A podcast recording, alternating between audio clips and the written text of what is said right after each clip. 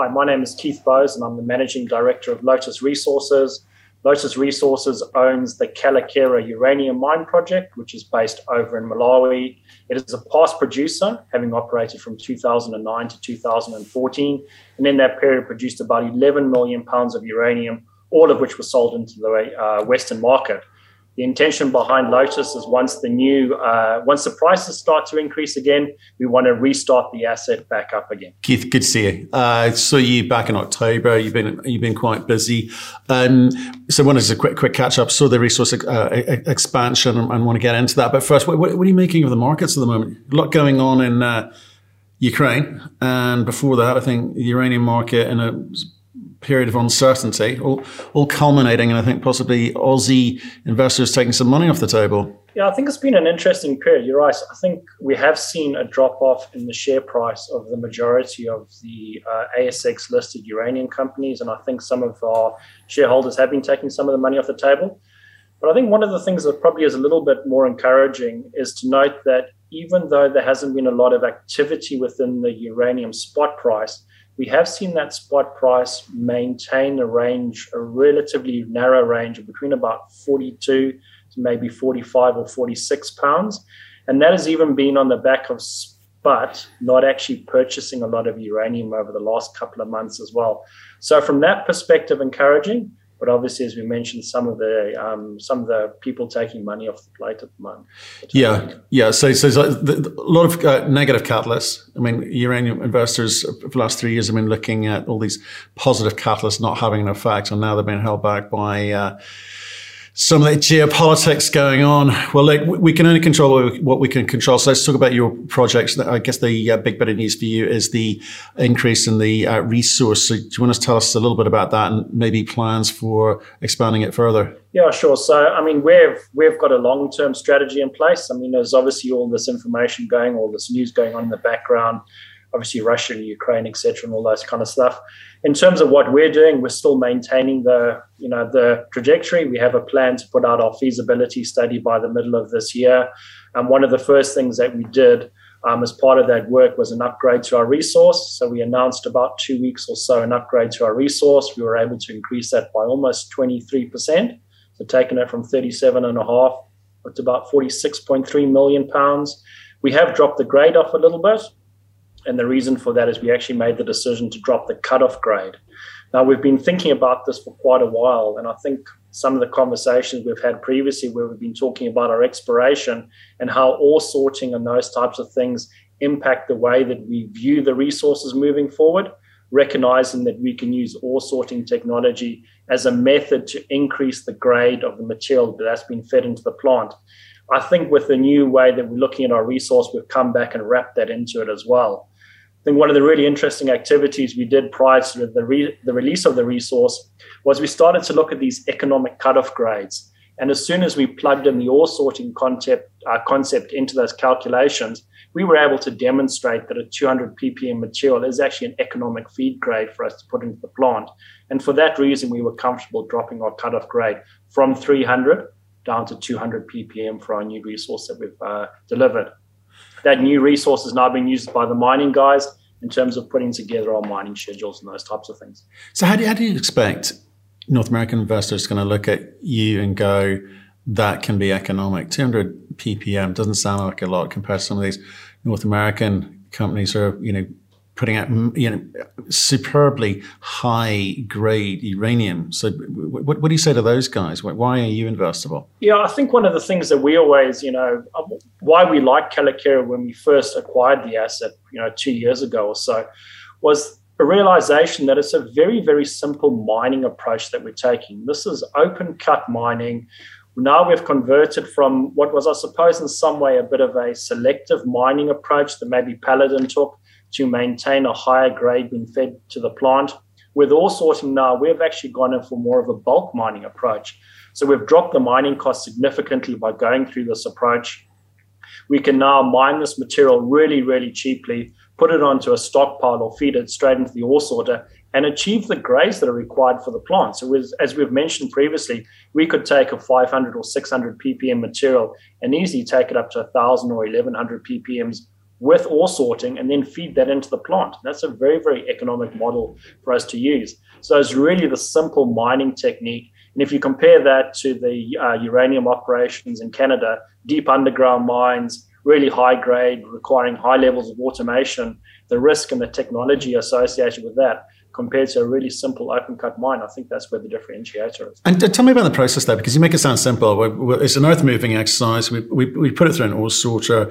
It upgrades um, what we put into the, into the mill, and you know it, it's as simple as that. But it, it, can't be as simple as that, can it? It is. It, it is an effect. And I was down at um, the laboratory uh, last week. We were doing some more test work around the ore sorting stuff we were putting material through the ore sorter. And I was amazed when I sit there, and I'm always amazed when I sit there and I sit in front of the control station there, and we've literally got a dial. And we're watching the results, and we say, we want a bit more of this, we turn the dial that way. We want a bit more of that, we turn the dial that way. It is such a simple process once we've got it set up there. The question, of course, is how do you present the feed to the material? And we need to do a little bit of work around that also as well as how many tons can you put through these single units as well. So we're talking about a single ore sorting unit can probably treat about 120 tons per hour. So we might think of putting a second ore sorting unit in there just to make sure we can get the throughput in the systems as well. But literally, it is as simple as that from the process. It is a very, very simple concept from an operating perspective. I appreciate fully when I speak to the guys, the physicists, and all that kind of stuff behind it. The actual technology that is used to identify the characteristics of the individual rock is highly, highly technical. But once it's in place, it's in place and it works. Okay, and so okay, get a second one in maybe um, by the signs. Are these expensive? Uh, unit costs about three million dollars. Right. Okay. So pay, payback relatively We're swift. Talking huge dollars. So when we talk about our capital costs, I mean, I think we've always referenced this uh, case of about $50 million to be able to refurbish the existing plant. And then if we purchase the ore sorters, I mean, if you buy two ore sorters, that's $6 million plus the installation cost, you're probably talking, you know, 10 to $12 million. So we're not talking huge dollars. And I can tell you, looking at the economic models when we run it with and without the ore sorter, pays for itself, I reckon, in within a month or two. Right. So, how far away are you with with regards to the rehabilitation? And you know, you, have got one ore sorter there. Is that sorry? Have you got one ore sorter there, or is it some sort of t- no? We test? don't. So we're just doing. Yeah. We're just doing test work at the moment. So right. there's a testing facility here in Perth that we're using, which is Steinert. So that's a German company who's been developing the technology. They have a full scale unit at their facilities here in Perth, and we've been able to bring samples across from Malawi and run them through that unit. Not large tonnages, but we're getting enough material there that we have confidence with results. And because we're using a commercial scale unit, there's not a lot of issues associated with scale up. So the unit we're testing is theoretically the same unit we're going to be installing on site. Okay. In the future. You don't have to worry about scale up from bench top uh, uh, tests and all that kind of stuff. That's where I was going to go. So basically, the rehabilitation at the moment is is where, where are you with that? Process. Have you been able to start any of it? Because because we've you've got a feasibility coming out. Maybe we should talk about start with that because the, I, am interested in the numbers that you're going to feed into that because it's you know going to be things like um, you know clearly the, the, the capex, rehabilitation, opex, etc. But it's also things like and it's quite interesting when you're putting out feasibility studies at the moment. You've got inflation you, you still got supply chain issues and, and, and, delays. You've got increasing cross costs across the board.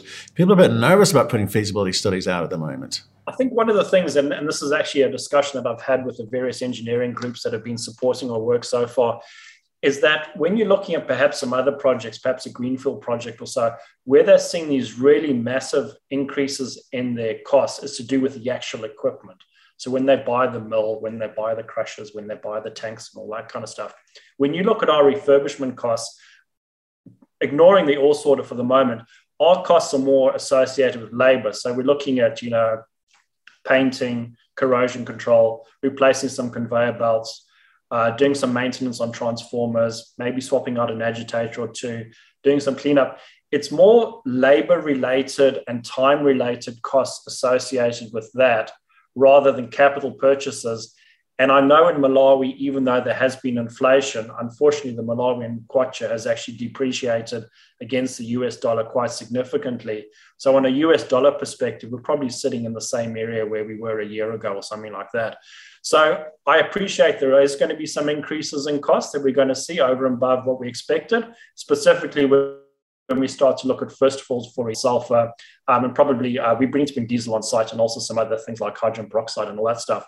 But again, as a percentage of that total $50 million, it's not probably as big as some of the other projects that have been really concerned about seeing the creep in their capital cost numbers moving forward. Right. So, term, okay, cost, cost is one side of the um, of, of, skilled uh, of, of, staffing, but skilled labor is, is another. So you've described some quite simple functions there. Are, are there going to be any issues around the more skilled components of the staffing you're going to be required to uh, get get sorted? In terms of the refurbishment, I don't think so. We've been working with an engineering company in South Africa, and they'll be providing most of the skilled staff in terms of being able to do that. And there's various subcontractors that we can use in either Zambia, Tanzania's actually got some really skilled labor in there as well, um, and bringing up from South Africa as well. So I don't see too much of an issue with the refurbishment side. Obviously, when we move into operations where we're looking for a staff around 450 people or so, we've got a big recruitment drive that we need to do. We need to identify those people. We are fortunate in that a lot of the ex employees from Kayelekera who were retrenched back in 2014 are still around. They've obviously moved into other jobs and roles and all that stuff. But the key ones that we're interested in have actually expressed an interest in coming back to Kayelekera. So we're quite encouraged by that. So we think we can bring back a core team back into the system. And we recognize for some of the other areas, we're going to have to go through an intensive training program.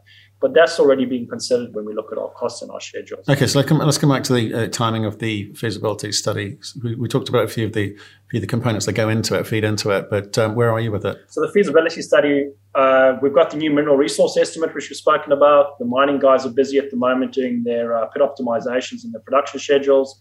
We had the engineering company was on site end of January, beginning of February, doing their detailed inspections. So they stuck their heads into all of the tanks the mill, all of their uh, MCCs, transformers, and all that.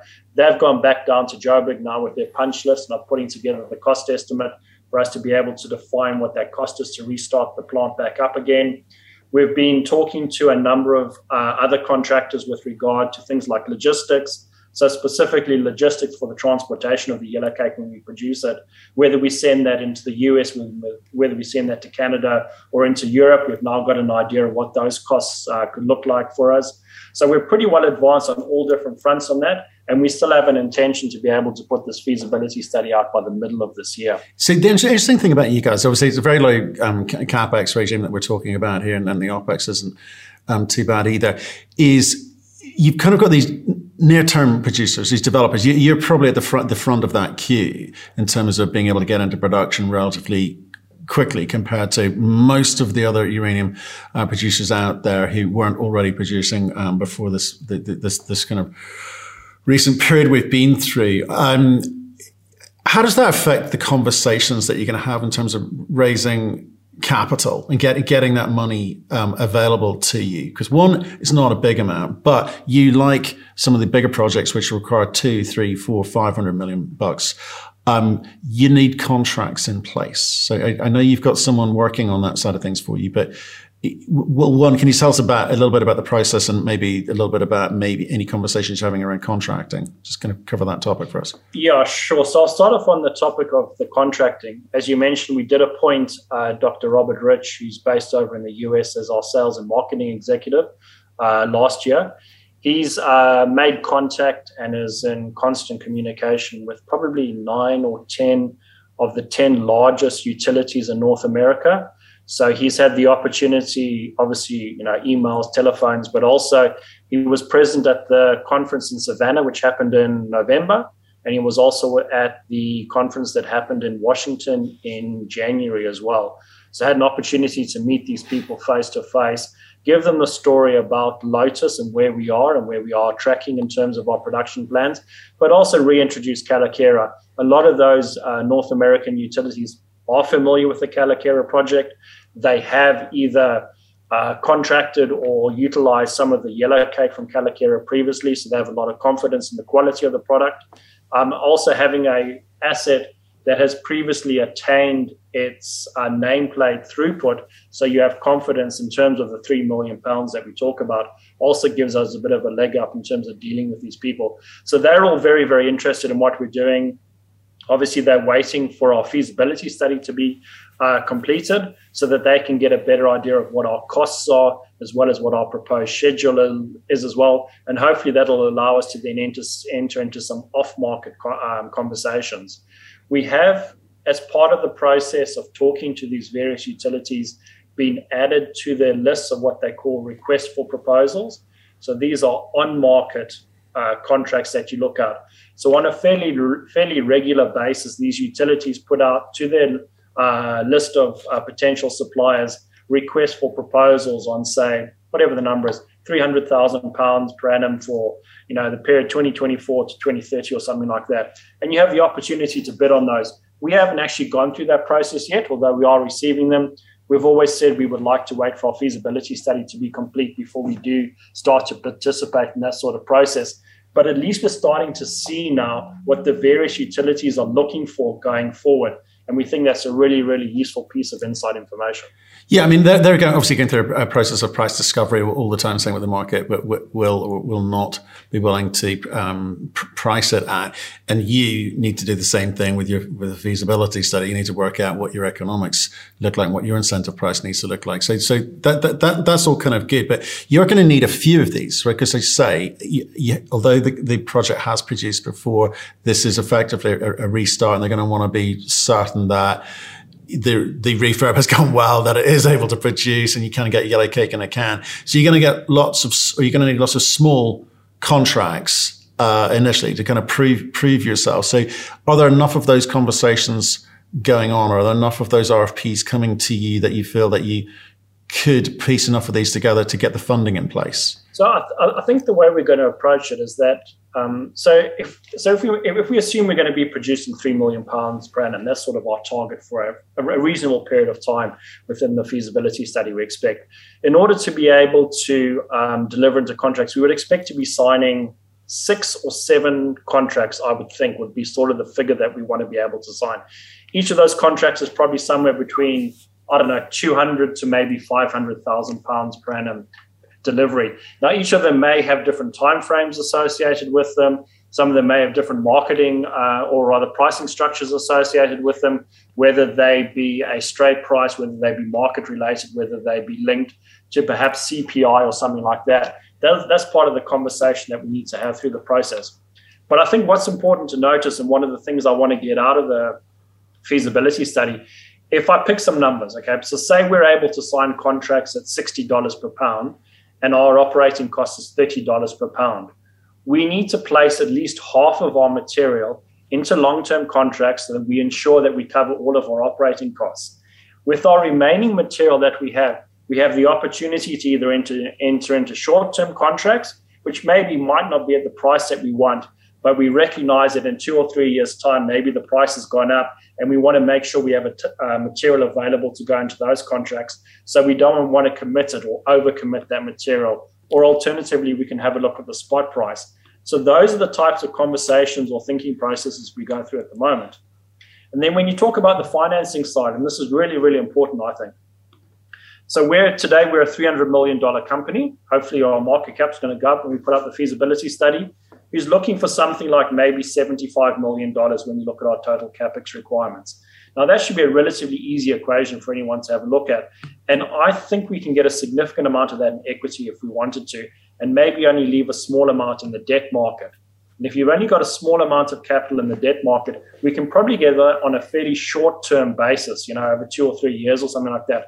So we don't have to commit all of our production over extended periods of time to meet our debt requirements we could actually just have a much shorter period if we wanted to, if we had confidence that the spot price or the term price is going to pick up two or three years after we start uh, production. Okay. So we're starting to have those conversations.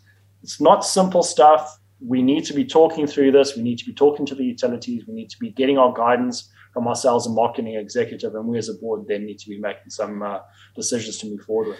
Okay, and like thanks for breaking down. I think it's important for people to understand the difference between spot and contract, and also contract that there it's a piece of paper, it's agreement to you know from one party to another. There are multiple ways that uh, oh, and conditions that can be assigned um, to to that. So appreciate breaking that down. Just if I if I look at the market at the moment. Um, obviously everyone's waiting for the, the, the the price to move. Sorry, the market is looking for the price to move. You know, I think retail investors look at spot as the the arbiter and the indicator for if things are moving positively forward.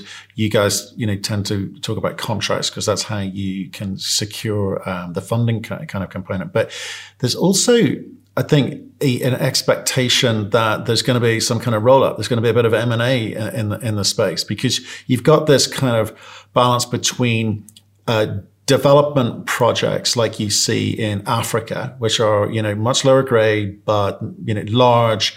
Um, and you know large production uh, numbers on an annualized uh, basis versus the kind of North American stories, which tend to be either high, super high grade, but deep underground and with permitting and licensing issues, to, you know, perhaps delaying those things. You've got some former producers in the US talking their game, but these are these are small. Well, producing sort of around the mil, a million pound a year mark. Do you think that there's going to be a bit more M and A, a few more roll ups um, this year or, or next, or is everyone still in the same boat of? It's a little bit too early to be kind of stretching yourself by uh, having to raise capital to do something like that. Uh, I think this year is going to be an interesting year from M&As. I think there will be some more activity. Obviously, there were the two big deals last year with Azarga and uh, UEC and or Encore, and then with the Uranium One deal as well. Um, we also know that um, with Vimy as well, uh, there was also that offer made for Vimy as well. I think there's going to be some more stuff like that coming up this year.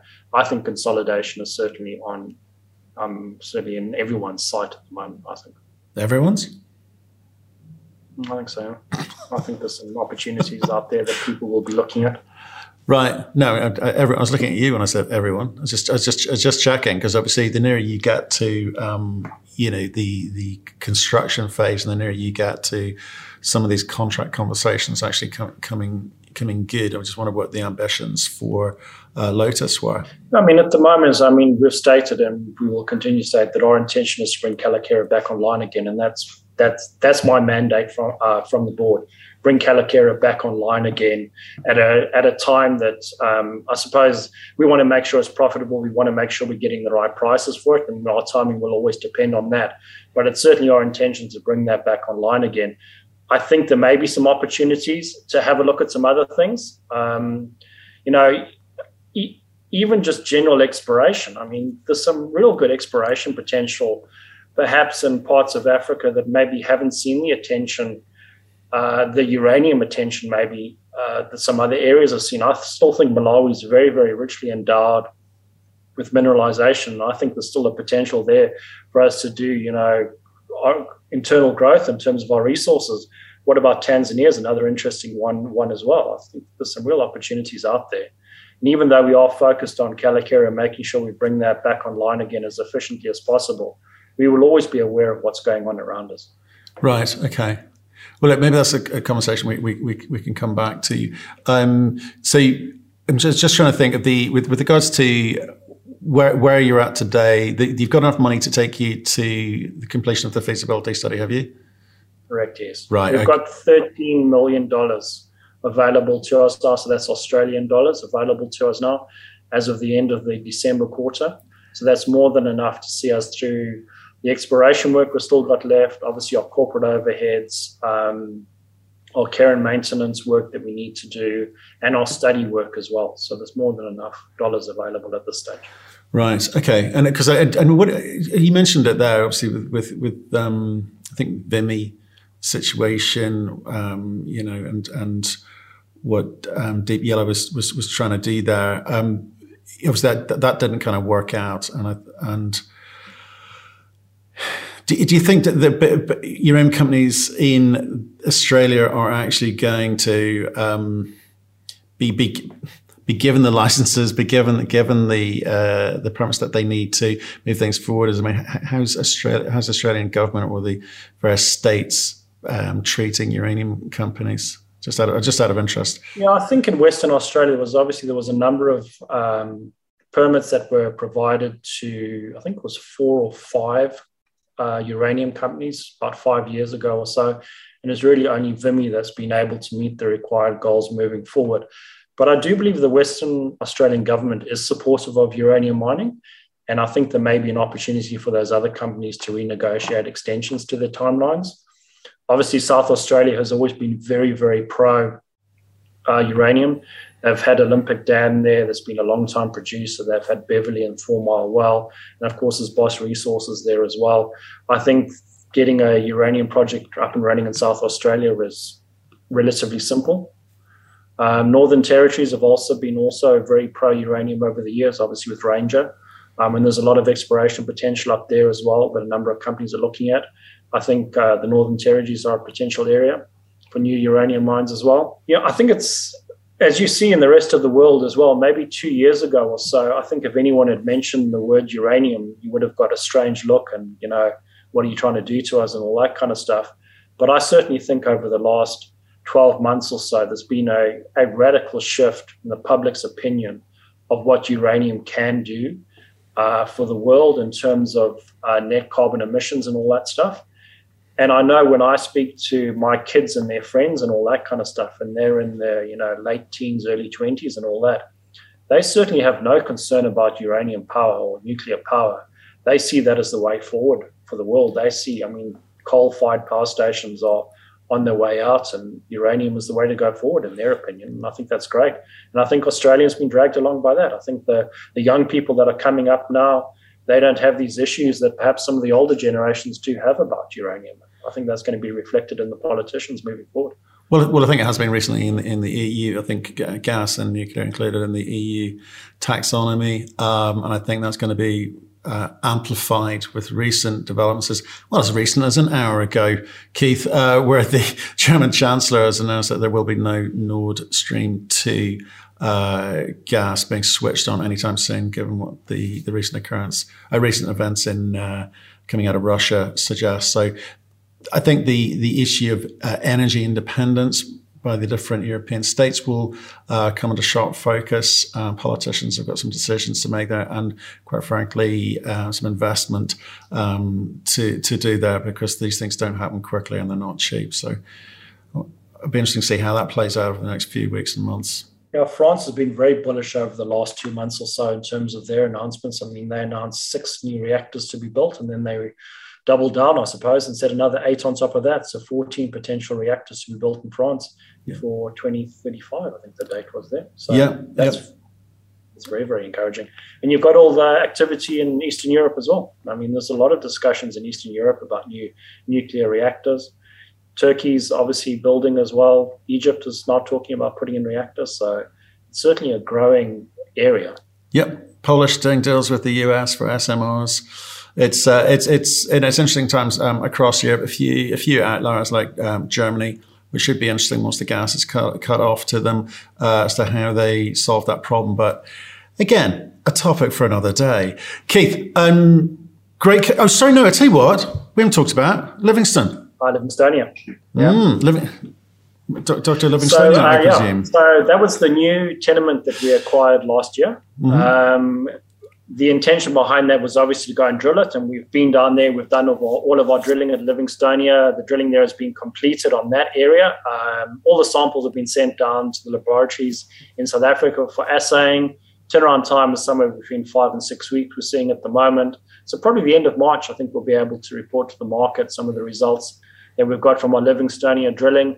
And the intention at Livingstonia is certainly to take those results and be able to do an updated resource for Livingstonia, which we can then uh, add onto our new Kayelekera resource and come up with a global resource for the company.